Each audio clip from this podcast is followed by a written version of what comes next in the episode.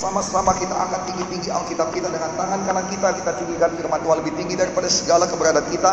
Dan kita perkatakan perkataan iman ini untuk mempersiapkan hati kita pada firman Tuhan. Dalam nama Tuhan Yesus Kristus katakanlah. Ini adalah Alkitab saya. Firman Allah yang hidup. Saya dapat menjadi seperti apa yang dikatakan firman Tuhan. Saya dapat memiliki semua janji Tuhan. Saya adalah pelaku firman. Sekarang saya diajari firman Tuhan yang hidup dan berkuasa. Saya mendeklarasikan pikiranku terang, hatiku terbuka. Dan hidupku pasti diobat diubahkan oleh firman Tuhan. Hidupku memuliakan Tuhan di dalam nama Tuhan Yesus dijadikanlah. Amin, amin, dan amin.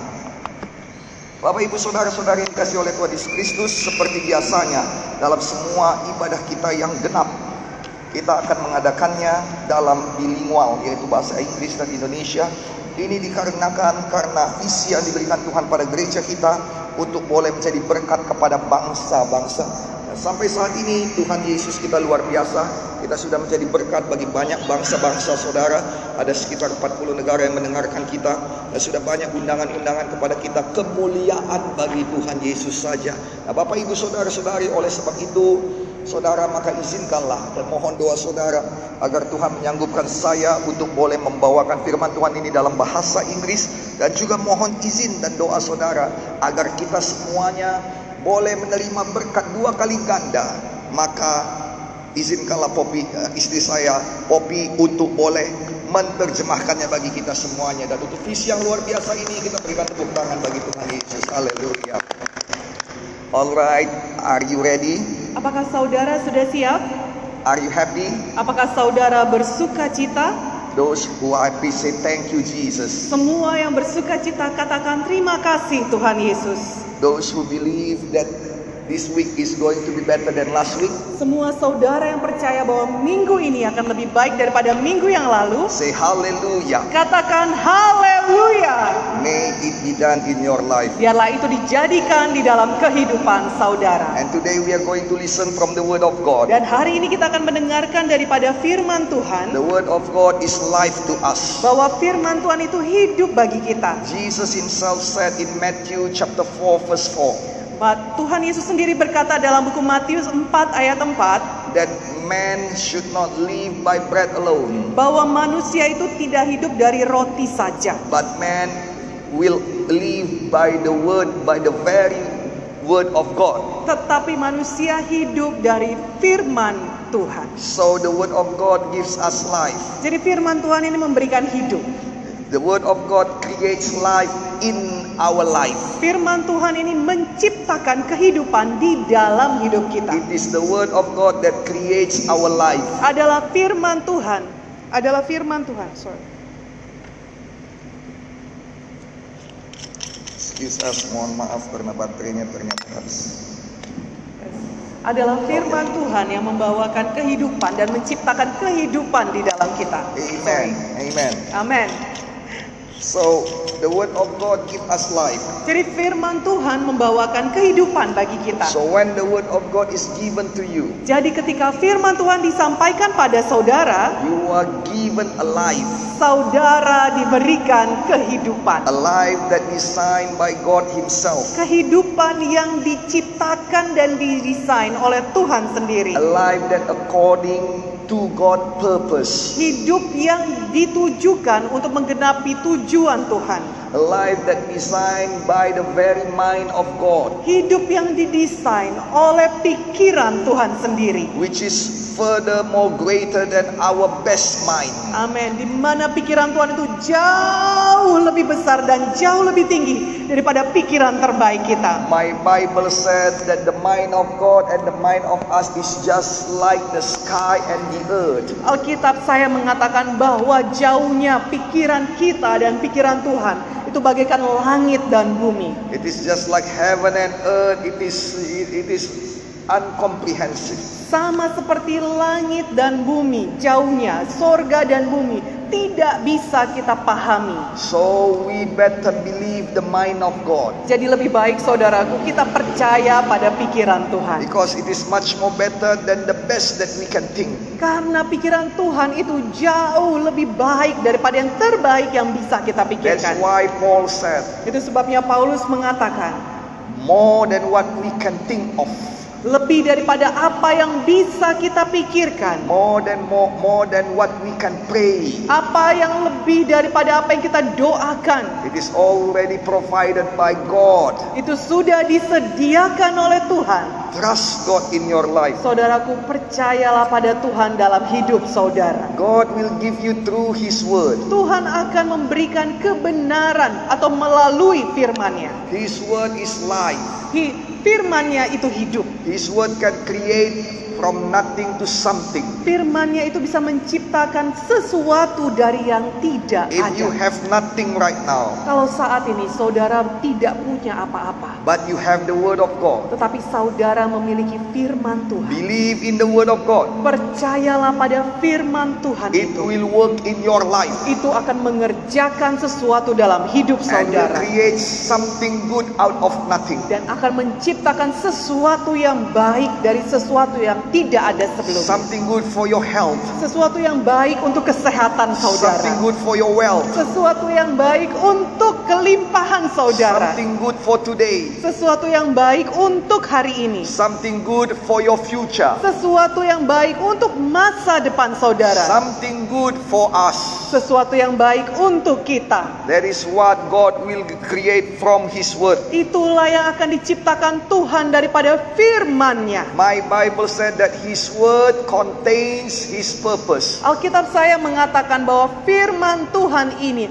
mengandung tujuan Tuhan. Isaiah chapter 55 verse 11 says Yesaya 55 ayat 11 mengatakan that His Word never fail. bahwa firman Tuhan tidak pernah gagal. And the book of Deuteronomy said Dan dalam buku ulangan dikatakan that He will never lie. bahwa dia Tuhan tidak pernah berbohong. Each time He speak, Setiap kali dia berfirman, He will perform it. Dia akan menjadikan kenyataan. When you receive the Word of God, Ketika saudara menerima firman Tuhan, you are about to receive the performance of God. maka saudara akan menerima juga pekerjaan Tuhan. God will perform with miracles. Tuhan akan menunjukkannya dengan mujizatnya. God will perform with sign and wonders. Tuhan akan menunjukkan pekerjaannya dengan tanda ajaib dan mujizat. God will perform and outdo all the performance of this world. Tuhan akan menunjukkan pekerjaannya dan mengalahkan semua pekerjaan dunia That's ini. why I don't care whatever the world did to your life. Itu sebabnya saya tidak peduli apa yang dunia sudah lakukan pada hidup saudara. You might be in, in, in bad condition, Saudara mungkin dalam keadaan yang buruk, but nothing's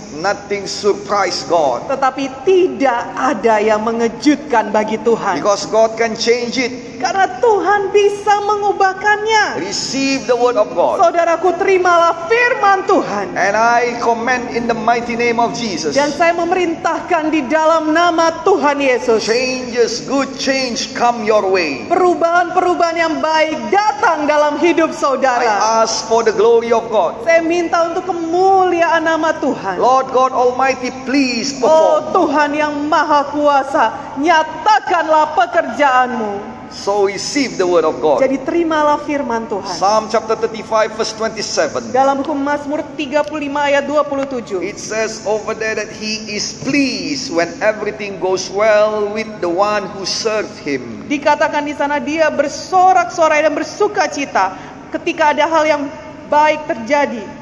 Tuhan itu menginginkan keselamatan hamba-hambanya. Yes, in the Indonesian Bible, Dalam terjemahan bahasa Indonesia, he sa- it says that he pleased with the salvation of his servant. bahwa dia senang dengan keselamatan hambanya.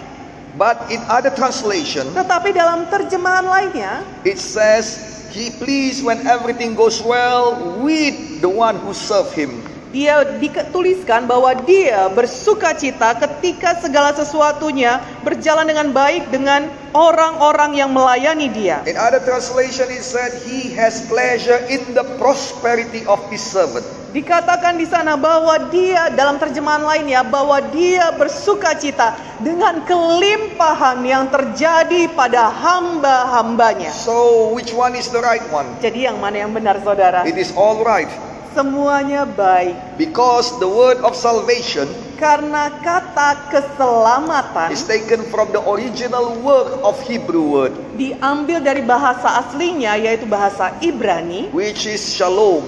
yaitu shalom. And shalom for, for, for, for normal people means the peace of God may be with you. Dan bagi kebanyakan orang shalom ini artinya adalah damai sejahtera Allah kiranya bersama dengan engkau. But for those who, who learn theology, Tetapi bagi mereka yang belajar teologi, we know that shalom means more than just the peace of God. kita mengetahui bahwa arti kata shalom ini lebih daripada sekedar damai sejahtera Allah bagi It kita. is the whole blessings of God. Ini adalah kepenuhan berkat daripada Tuhan. So shalom means Jadi shalom ini artinya may the salvation of God become yours. biarlah kiranya keselamatan dari Tuhan menjadi milikmu. Shalom means Shalom artinya may the goodness of God fill you. kiranya kebaikan-kebaikan Tuhan memenuhi kamu. Shalom means that you are my dear friends. Shalom juga artinya bahwa saudara adalah sahabatnya Tuhan. May your condition is uh, may your condition is always good. Artinya shalom juga kiranya keadaanmu baik-baik saja. May the heavenly riches fill you, heavenly wealth fill your life. Kiranya kekayaan ilahi memenuhi kehidupanmu. Shalom means that may God give you healthy life. Shalom juga artinya kiranya Tuhan mengaruniakan kesehatan kepadamu. Give you peace above all minds. Kiranya damai sejahtera Tuhan memenuhi jiwamu. Give you success Memberikan keberhasilan and prosper the whole your life. Dan kemakmuran dalam seluruh hidupmu. May God make your life well. Kiranya Tuhan memberikan yang terbaik kepadamu. So it is all right. Jadi semuanya baik-baik saja. It is all all the translation is right. Jadi semua terjemahan yang tadi kita baca God- itu semua benar. God pleasure, God takes pleasure in the shalom of, of his people. Saudaraku, Tuhan senang dengan shalom yang ada pada umatnya. It means that God has purpose in the shalom. Itu artinya Tuhan memiliki tujuan di dalam shalom And tadi. all the meaning of shalom is the purpose of God in your life. Dan semua arti shalom tadi itu adalah tujuan Tuhan dalam hidup I saudara. pray in the mighty name of Jesus. Saya berdoa di dalam nama Tuhan Yesus. Receive in the mighty name of Jesus. Terimalah Shalom. di dalam nama Tuhan Yesus shalom. Amen. Amin. Amen. Amin. Now let us see Dan sekarang mari kita lihat how God works his purpose in our life. bagaimana caranya Tuhan mengerjakan tujuannya dalam hidup When kita. God wants to do something, Ketika Tuhan mau melakukan sesuatu, when God wants to create something, ketika Tuhan mau menciptakan when sesuatu, God has a purpose about something, ketika Tuhan memiliki tujuan satu hal, it is quite different like men.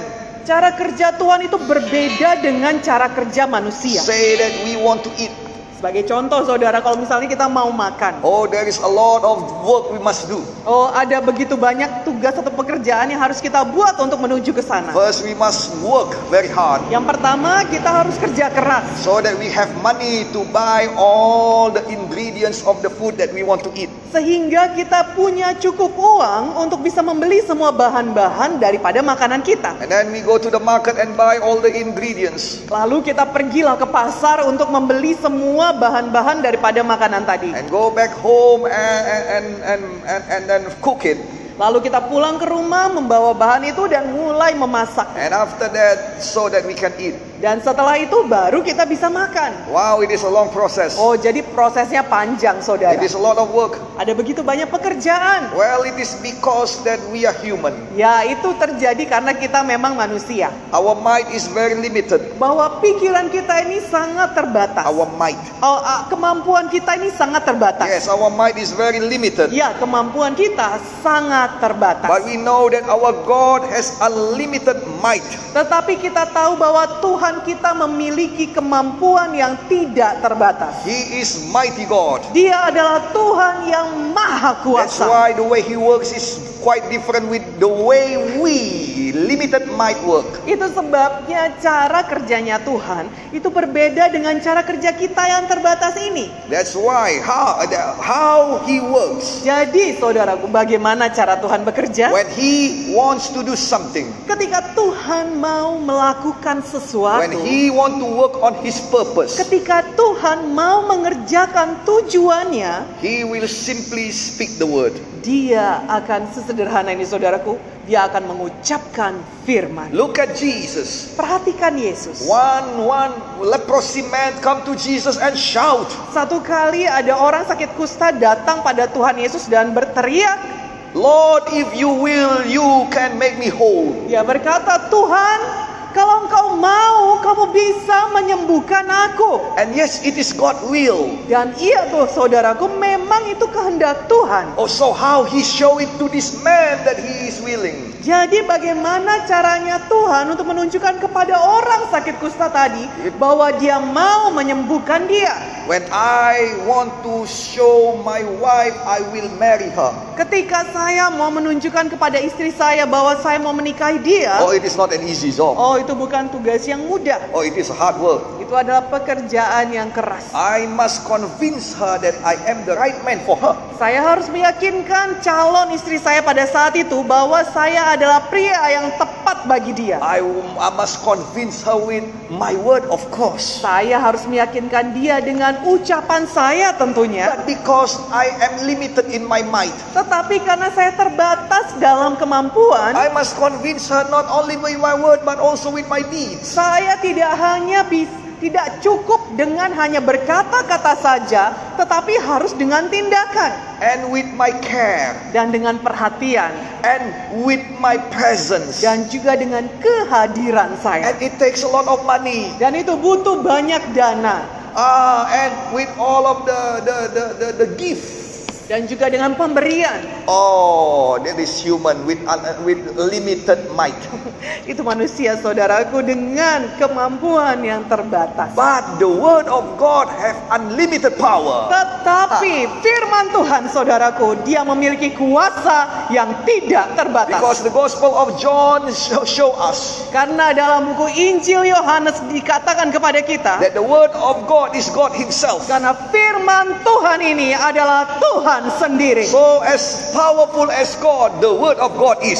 Jadi firman Tuhan ini sekuat Tuhan sendiri. So when God speak, Jadi ketika Tuhan berfirman, everything react. maka semuanya akan When bereaksi. God speak, Ketika Tuhan berfirman, whether like it or not, everything responds. entah suka atau tidak semuanya akan merespon. Because He is God of hosts. Karena dia adalah Tuhan pemilik semesta. Heaven will respond.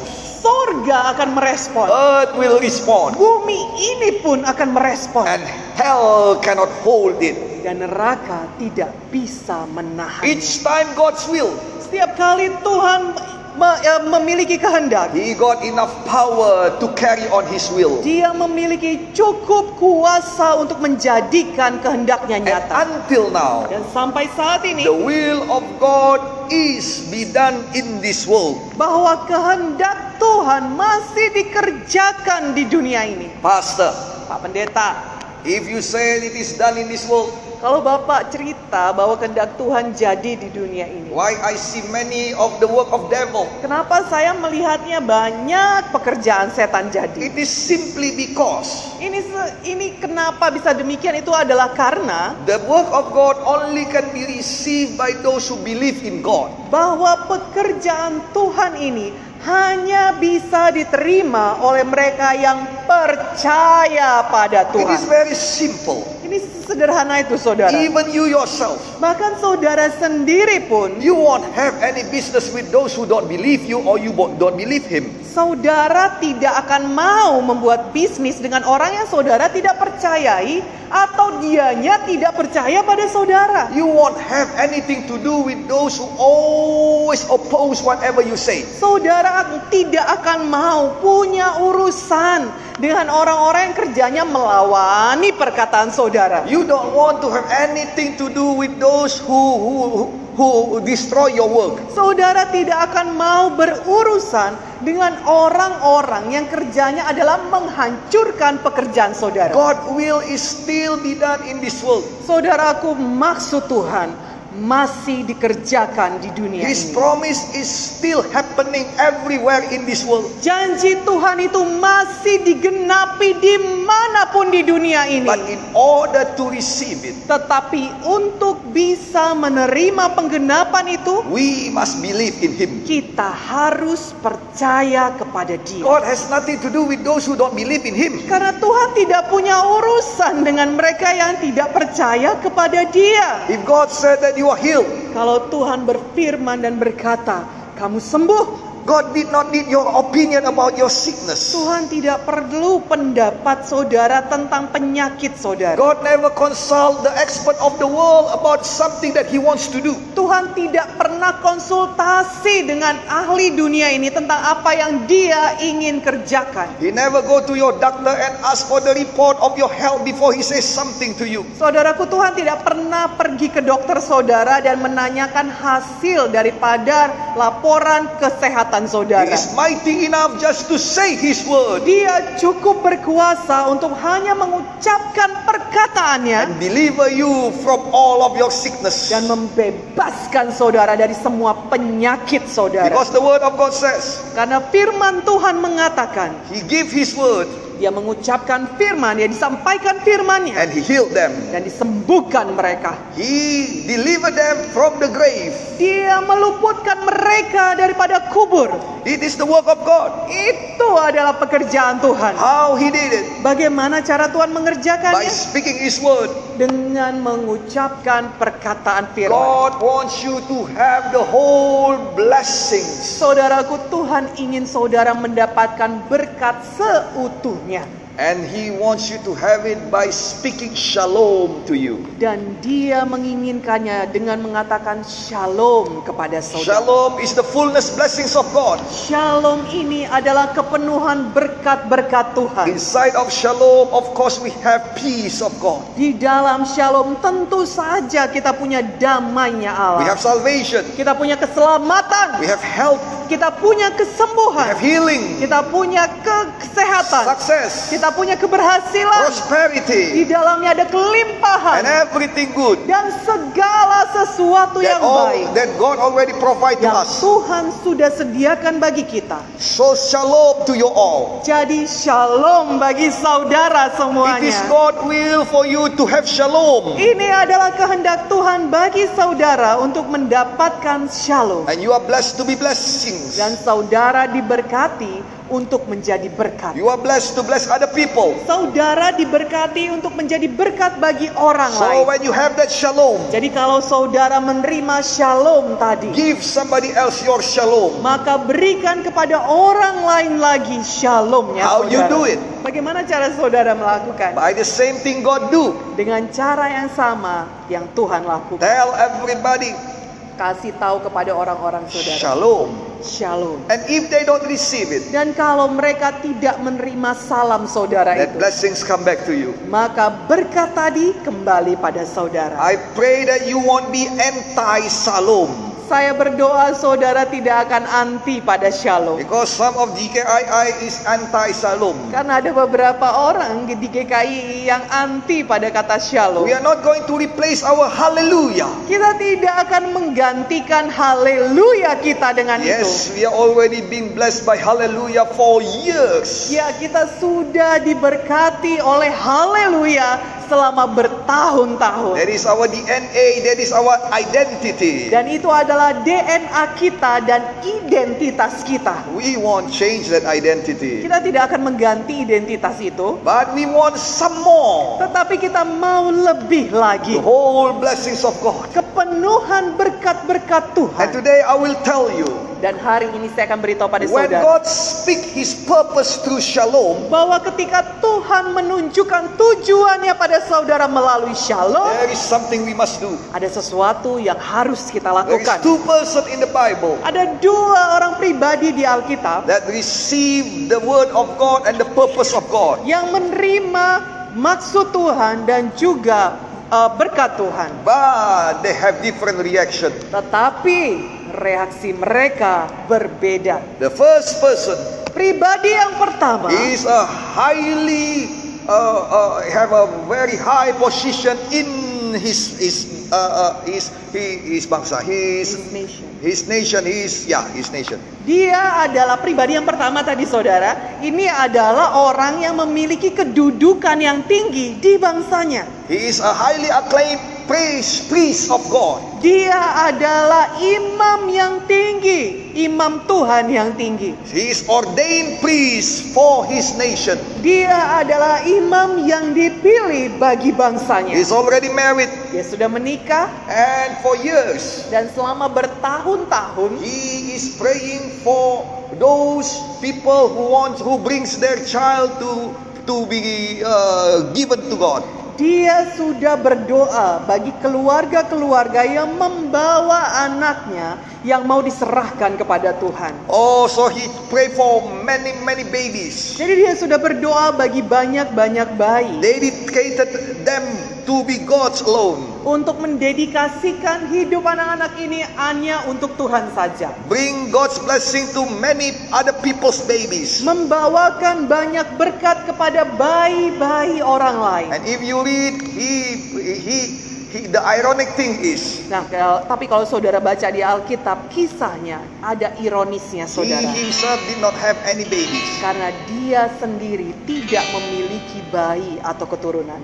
I do believe that he already prayed as, as the people, as the priest of God. Saya percaya saudaraku bahwa dia sebagai hamba Tuhan, imam Tuhan, sudah berdoa untuk punya keturunan. And in his power, he has done the best that he can do. Dan dalam kuasanya dia sudah lakukan semua yang terbaik yang dia bisa. But until the story, until my this story, they don't, they, they did not have any kids. Tetapi sampai kisah ini dibacakan pada waktu itu, ketika ada maksud Tuhan itu datang, dia belum memiliki keturunan. And now come the blessings. Dan sekarang datanglah berkat itu.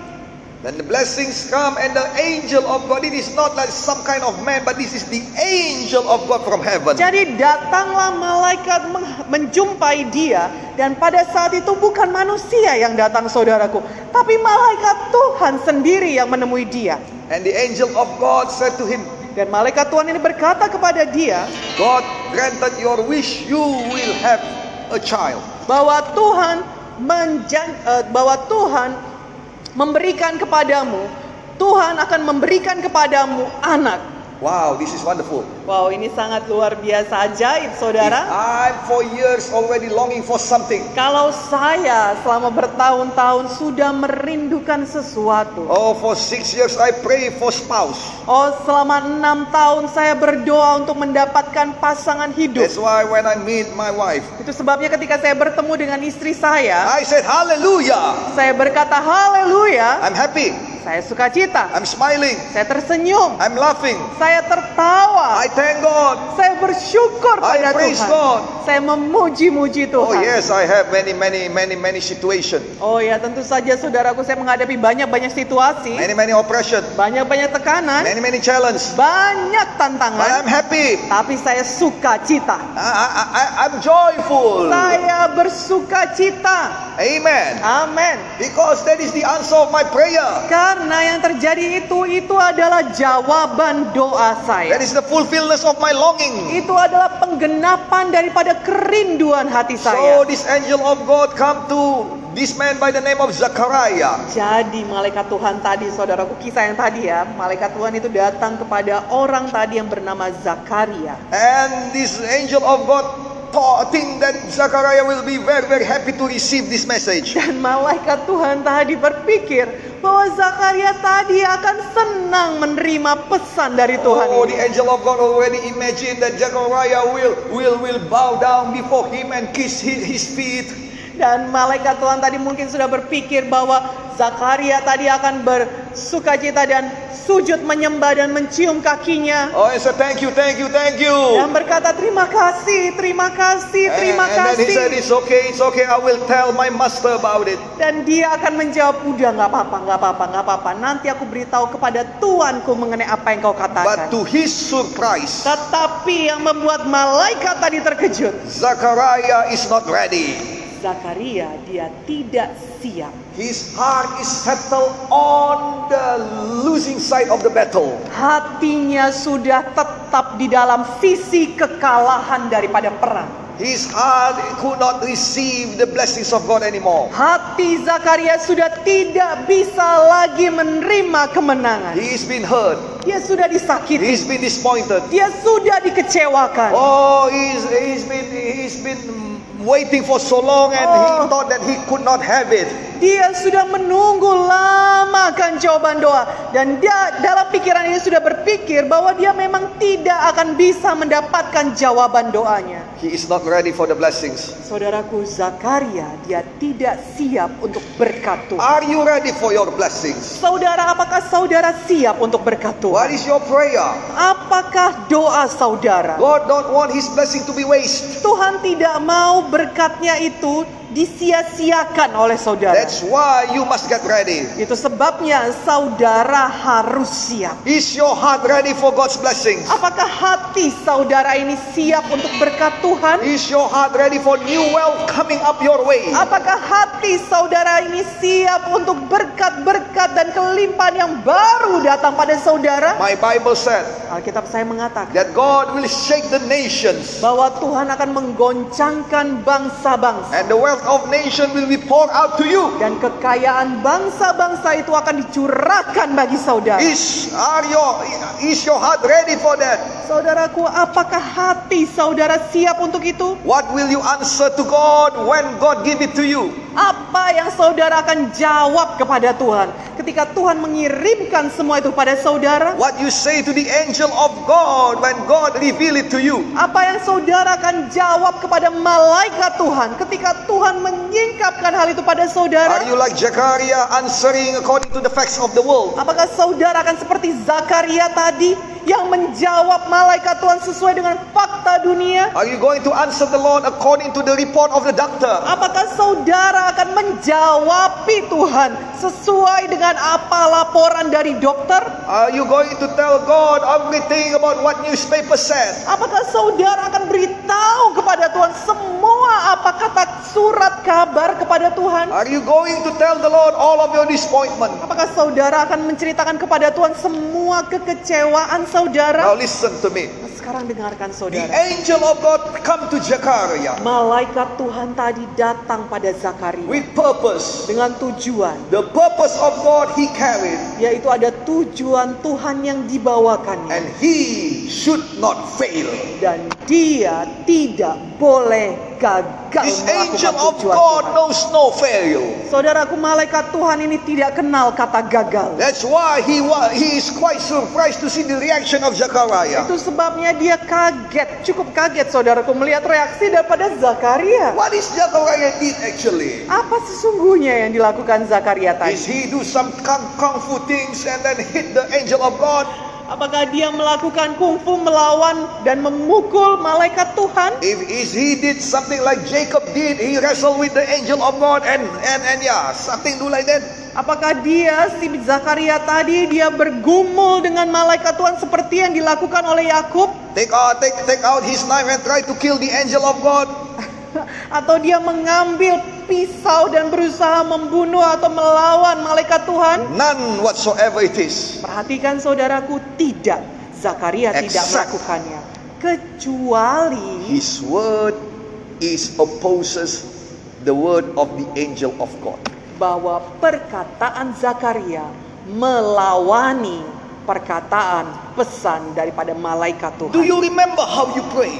Apakah saudara ingat bagaimana cara saudara berdoa? Is the way you pray, your word of prayer opposes the word of God. Apakah cara saudara berdoa di dalamnya perkataan saudara itu bertentangan dengan firman Tuhan? The word of God said you are healed by the stripes of Jesus. Firman Tuhan mengatakan bahwa oleh bilur-bilur Yesus kamu sudah sembuh. But yet you pray, oh Lord, I am sick over here. Tetapi cara saudara berdoa, oh Tuhan, sakit aku di sini. If you not come and heal me, I am going to die. Kalau kamu nggak datang Tuhan dan sembuhkan aku, aku mati. Listen to your prayer. Saudaraku perhatikan dan dengarkan doa You saudara. blame God, you are going to die. Saudara sedang berusaha mempersalahkan Tuhan bahwa saudara akan mati. While God says, I will heal you by my stripes. Sementara Tuhan berkata, aku akan menyembuhkan engkau dengan bilur-bilurku. You are just like Zechariah, Saudara jadi seperti Zakaria tadi. which telling the angel of God something that he thinks the angel of God don't know. yang memberitahu kepada malaikat Tuhan sesuatu yang dikira oleh Zakaria, malaikat Tuhan tidak tahu. Let me tell you that God knows whatever you've been through. Biar saya beritahu pada saudara bahwa Tuhan mengetahui apa pun yang saudara sudah dan sedang alami. In the book of Exodus, the word of God says, Dalam buku Keluaran, firman Tuhan mengatakan, I have seen my people. Aku sudah melihat umat. I know what they have been through. Aku mengetahui apa yang mereka sudah lalui. I know whatever people did to them. Aku mengetahui apa yang dilakukan orang-orang pada And I mereka. have heard they cry. Dan aku sudah mendengar tangisan dan seruan And mereka. now I myself come down to save them. Dan sekarang aku sendiri turun untuk menyelamatkan umatku. And now Zechariah, Zechariah tried to tell the angel that, that the things that happening to him. Dan sekarang ini saudaraku Zakaria berusaha memberitahu kepada malaikat Tuhan apa yang sudah dia alami. As if the angel don't know. Seolah-olah malaikat itu belum As mengetahui. if God don't know. Seolah-olah dia buat Tuhan itu tidak tahu apa yang Well, dialaminya. actually, the angel come to bring the answer for everything that you already experience in this world. Sementara malaikat tadi datang untuk membawakan jawaban terhadap semua yang saudara alami dalam hidup. The word of God is the answer for every longing of our heart. Bahwa firman Tuhan ini merupakan jawaban terhadap semua kerinduan hati kita. Oh, are you longing for something good? Oh, apakah saudara merindukan sesuatu yang Are you baik? tired of your life? Apakah saudara sudah capek dalam hidup Are you saudara? tired of your addiction? Apakah saudara sudah capek dengan kecanduan Are you saudara? tired of your poverty? Apakah saudara sudah capek dengan kemiskinan No matter how hard your work is, it is always lack, it is always lack, it is always lack. Oh, tidak peduli seberapa keras pun saudara bekerja, kurang saja selalu, kurang saja selalu, kurang saja Are you selalu. tired of your past? Apakah saudara sudah capek dengan masa lalu Are you saudara? tired of the result of your stupidity? Apakah saudara sudah capek dengan hasil daripada kebodohan Are saudara? you tired of the punishment of your image- immaturity? Apakah saudara sudah capek dengan kebiasaan kekanak-kanakan And you saudara? longing your life to be changed? Dan saudara rindu saudara punya hidup The diubahkan. answer is in the word of God. Jawabannya itu adalah dalam firman Tuhan. You don't need to debate God. Saudara-saudara tidak perlu berdebat dengan Tuhan. Simply receive Saudara terima saja by saying, Yes, Lord, Amen. dengan berkata, "Ya Tuhan." Amin. Because Amen means, Karena amin artinya Be unto me according to your words. jadilah padaku seturut yang kau firmankan itu. So when God says, Jadi ketika Tuhan berkata, Remember, He is un- He got unlimited might. Ingat saudaraku bahwa dia memiliki kuasa yang tidak terbatas. He will make a way where there is no way. Tuhan akan membuat jalan di saat tidak ada He jalan. will create something out of nothing. Dia akan menciptakan sesuatu dari yang tidak ada. Your mind will never comprehend. Saudaraku, cara pikir saudara tidak akan bisa memahami jalan No Tuhan. science could explain. Tidak ada ilmu pengetahuan, sains yang bisa menjelaskan cara kerja That's Tuhan. why the work of God we know by the word of miracle. Itu sebabnya kita tahu bahwa cara kerja Tuhan disebut mujizat. And God never said that it should be comprehend over here Dan Tuhan in, in your mind. tidak pernah mengatakan bahwa mujizatnya harus saudara pahami di sini di dalam otak saudara ini. But God said, believe it in your heart. Tetapi Tuhan berkata, percaya dalam hati. Receive it in your life. Terima dalam hidupnya. How you do it? Bagaimana cara saudara By melakukannya? repeating the word of God. Yaitu dengan mengulang-ulangi firman Tuhan. What you do before. Apa yang saudara lakukan sebelumnya You repeat what what what the world did to your life. adalah saudara mengulangi apa yang dunia lakukan pada diri saudara. You renounce the work of Satan Satan in your life. Yang saudara lakukan, saudara mengumumkan pekerjaan setan dalam hidup Look, saudara. Lord, I am so heavy in. I, I, I- I'm so I'm so poor. Saudara akan berkata, lihat Tuhan, miskinnya lagi aku ini. I am so heavy in burden. Lihat Tuhan, berat kali pun bebanku. Look, Lord, I almost die. Lihat Tuhan, aku ini hampir mati. There is no will of God over there. Saudaraku dalam perkataan saudara tadi itu tidak ada kehendak Tuhan di dalamnya.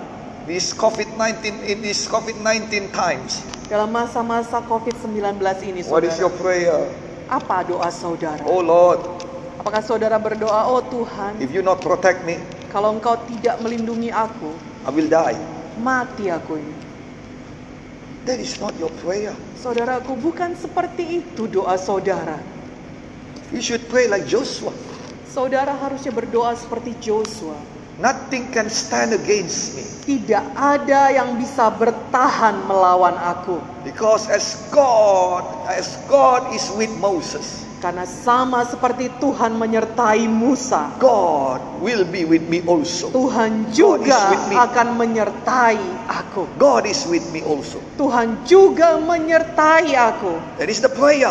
Itulah doanya. That no weapon forms against us shall prosper. Bahwa tidak ada senjata yang ditempa melawan aku yang bisa berhasil. No virus form against us shall prosper. Oh, tidak ada virus yang melawan aku yang bisa berhasil. No sickness form against us shall prosper. Tidak ada penyakit yang bisa melawan aku yang bisa berhasil. Amen. Hallelujah. Amin. Haleluya untuk itu. That's what we pray. Itulah doa kita. And the word of God is the and for Zechariah. Dan firman Tuhan untuk Zakaria, He is the threat for the will of God, for the purpose of God. Yaitu dia Zakaria menjadi ancaman terhadap kehendak Tuhan dan tujuan Tuhan. Everybody that did not trust the word of God is the threat for the will of God. Saudaraku, mereka yang tidak percaya kepada firman Tuhan, mereka itu adalah ancaman terhadap kehendak Tuhan. And God take very serious about those of those people like that. Dan Tuhan bertindak serius terhadap orang-orang yang demikian. This angel said, Malaikat ini berkata, Your words is against my word, against my word. Perkataan mulutmu melawan perkataan yang kusampaikan. That you do because you don't believe me. Itu kau lakukan karena kamu tidak percaya I am, kepadaku. I am Gabriel,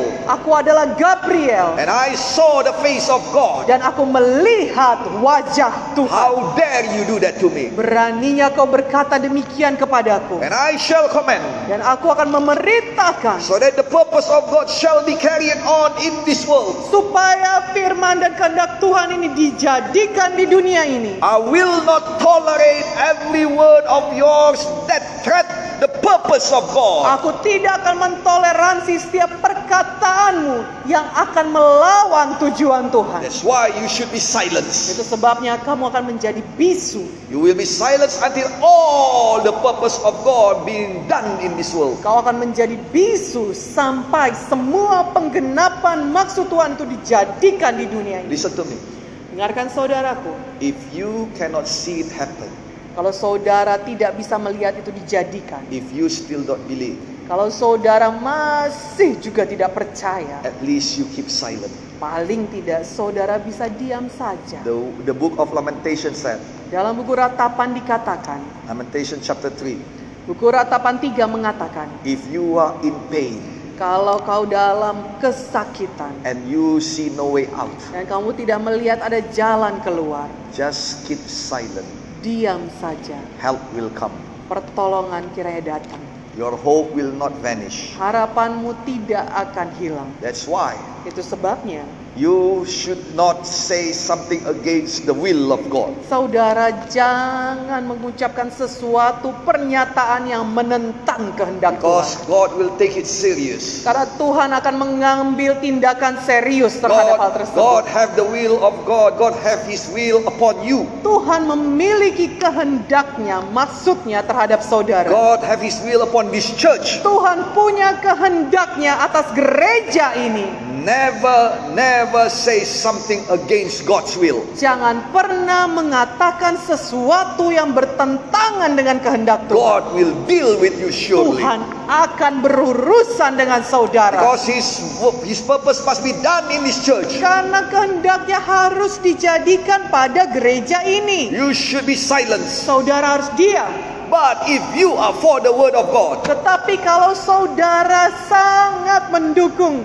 dan mengamini firman you Tuhan, should be like the second person that I wanted to tell you. maka saudara akan menjadi seperti pribadi kedua yang saya akan beritahukan pada saudara. This person is different. Orang yang kedua ini berbeda, saudara. Oh, he got the same angel come to, to her. Dia sama-sama dikunjungi oleh malaikat yang sama, But tetapi she got different situation. dia punya situasi yang berbeda. If Zachariah, Kalau Zakaria, if Zachariah, Zachariah already married, kalau Zakaria tadi, sorry, if, if Zachariah already married kalau Zakaria tadi sudah menikah, saudara, and waiting for his first child, dan menantikan anak pertamanya, this lady haven't married yet. kalau pribadi yang kedua ini adalah seorang wanita dan dia belum menikah. And the word of God, the promise of God, the purpose of God come. Dan firman Tuhan, janji Tuhan, kehendak Tuhan datang padanya You will bear child, dan berkata, "Kamu akan mengandung anak, the one that saved the world. Pribadi yang akan menyelamatkan dunia. Name him Jesus. Berikan dia nama Yesus." Oh, this lady by the name of Ma- Maria, Oh, wanita ini yang bernama Maria. Mary. Maria. Yeah, the name of this lady is Mary. Namanya Maria, Saudara. The- the- the- because of this word of God, Karena firman Tuhan yang disampaikan padanya ini, because of this purpose of God, karena tujuan Tuhan ini, because of the vision for, from God, karena visi yang dari Tuhan he ini, got all the challenge that he could have. She got all the challenge that she could have. karena dia mau mengambil itu dan menjadikannya bagiannya, dia akan menghadapi banyak It tantangan. is not easy for a single lady to born a child without a husband. Saudaraku, tidaklah mudah bagi seorang anak gadis untuk mengandung anak tanpa memiliki suami. Especially when she's already engaged. Terutama kalau dia sudah bertunangan. People will think they will do something against the law. Mereka banyak orang akan berpikir bahwa mereka sudah melakukan sesuatu yang bertentangan dengan hukum yang berlaku And saat itu. how could she explain to his uh, to to to her her her spouse, the fia- fiance? Dan saudara bayangkan bagaimana cara gadis tadi menjelaskan kepada tunangannya tentang keadaannya. Uh, uh, she could say, uh, uh, uh, dear, darling, Ya. dear, Saudaraku dia mungkin akan berkata, "Sa- eh, sayang, I, eh, I have something to say, eh, adalah yang mau saya katakan. and I want to tell you, Eh, saya mau beritahu kepada kamu, I'm pregnant. aku hamil. And this man, Dan orang ini, uh, the fiance, tunangannya, will know akan tahu he is not the one who make her pregnant. bahwa bukan dirinya yang membuat tunangannya tadi hamil. And of course, he will ask, Dan tentu saja pertanyaannya adalah, who make you pregnant? siapa yang buat kamu hamil? And he, she, she said, the Holy Spirit makes me pregnant. Dan saudara bayangkan jawaban gadis tadi adalah roh kudus yang membuat aku hamil. She said the Holy Spirit in time where the Holy Spirit haven't been poured out. Dia mengatakan roh kudus yang membuat dia hamil, padahal pada saat itu roh kudus belum dicurahkan. Do you think that Joseph will believe her? Apakah saudara berpikir Yusuf akan percaya kepada Maria? My Bible said no, Joseph wants to divorce her. Alkitab saya menuliskan bahwa tidak, saudaraku. Yusuf ingin menceraikan dia. Joseph did not believe her at all. Yusuf tidak percaya kepada dia. But you know what happened? Tetapi apakah saudara tahu apa yang terjadi? Heaven works. Bahwa sorga bekerja. Heaven deal with Joseph. Sorga yang mengurus Yusuf. The same angel come to Joseph Malaikat yang sama datang lagi kepada Yusuf. and deal with him. Dan berurusan dengan And dia. Mary did not only have that problem. Dan Maria tidak hanya memiliki masalah yang tadi itu saja. She could be stoned to death. Tetapi dia itu menghadapi hukuman mati dilempari batu sampai But mati. Joseph stood up Tetapi Yusuf berdiri untuk dia and vindicate her. dan membenarkan apa yang terjadi kepada Maria. Wow. Saudaraku ini wow. God have a way. Tuhan punya jalan. God have the people. Tuhan punya The orang-orangnya. people that have the heart of God. Orang-orang yang memiliki hati Tuhan. That wants the purpose of God can be carried upon this world. Yang mau bahwa maksud Tuhan itu bisa dijadikan di dunia ini. God have the people who can who can be used to vindicate you. Tuhan punya orang-orang yang bisa dipakainya untuk membenarkan saudara. God can move people, God can deal with people. Tuhan bisa menggerakkan orang. Tuhan bisa berurusan dengan But orang-orang. it is only happen Tetapi itu hanya bisa terjadi after Mary said, setelah Maria berkata, I am the servant of God. Aku adalah hamba Tuhan. Amen.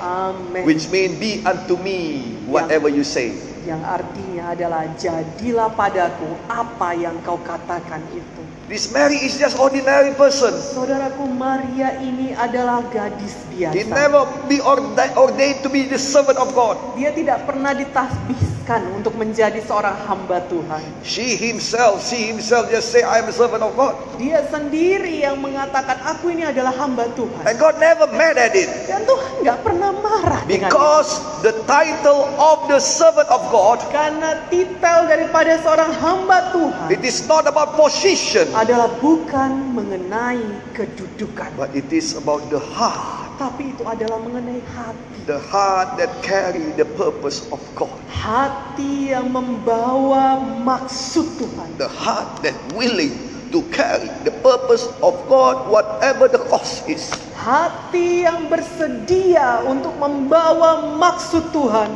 apa pun nilai yang harus Thou dibayarkan. must face that. Meskipun harus berhadapan dengan kematian. Thou must face rejection. Meskipun harus menghadapi penolakan. Thou must face shattered dreams. Meski harus menghadapi Uh, impian yang buyar. oh impian yang buyar. Still stand for the Tapi purpose of God. tetap berdiri teguh untuk maksud Tuhan. I am the servant of God. Aku adalah hamba Tuhan. Amen. Amin. Be unto me Jadilah padaku whatever you say. apa pun yang kau katakan. When Mary say like that, Ketika Maria menjawab the seperti Bible itu, said, Alkitab menuliskan, immediately the angel fly oh, fly away, disappear, goes to heaven. Seketika itu juga malaikat Tuhan itu terbang kembali ke sorga, hilang. Now we we are quite quite quite uh, uh, bingung apa? Quite confused. Dan sekarang kita jadi bingung, saudara. Shouldn't he supposed to stay and and and uplift Mary by somehow?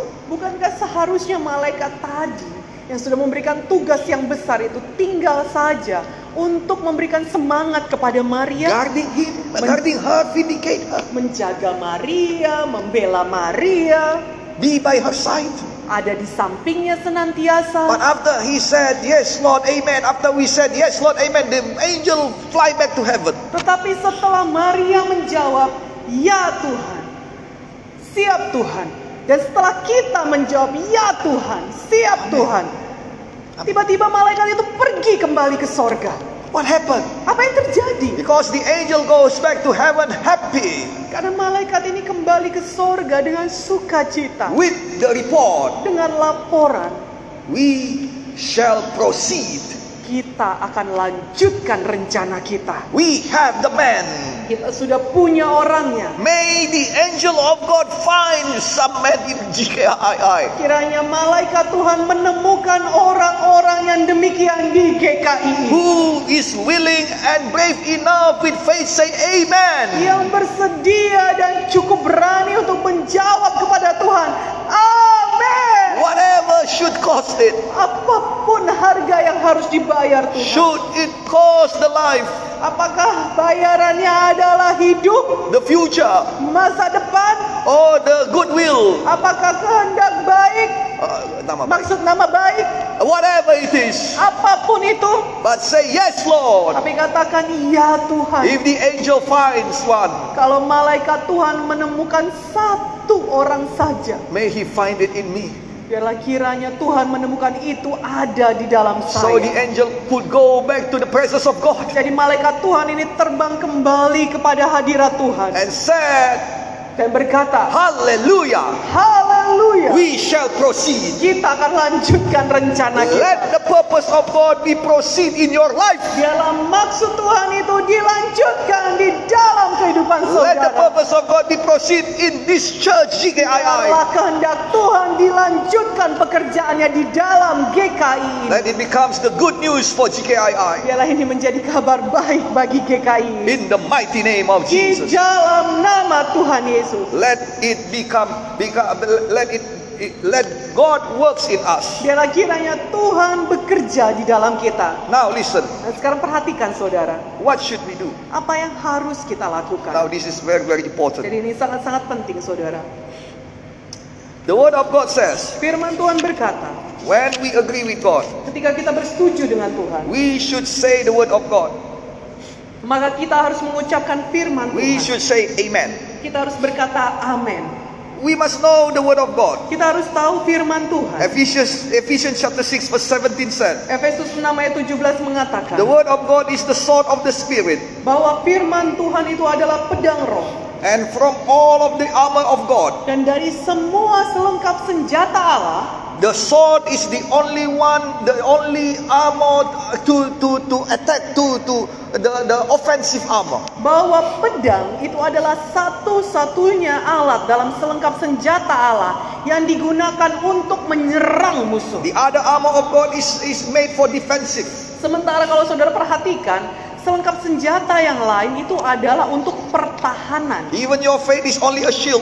Bahkan kalau saudara perhatikan, iman saudara itu adalah menjadi apa namanya? Uh, precise. Perisai, perisai. Now, Nah sekarang, how you use that sword? bagaimana cara saudara menggunakan pedang Many itu? people think that they use the sword with the hand.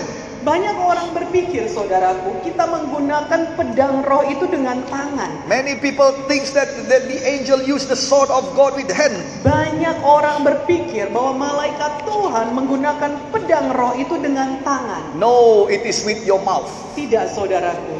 Kita menggunakannya dengan mulut. Look at Jesus. Perhatikan Yesus. When he, he, he faced devil himself, Ketika dia menghadapi setan langsung, he used the sword of God, which is the word of God. dia menggunakan pedang Allah, pedang roh, yaitu adalah firman Tuhan. He said, It is written, it is written, it is written. Dia berkata, ada tertulis, ada tertulis, ada tertulis. He used the sword of the Spirit with his mouth.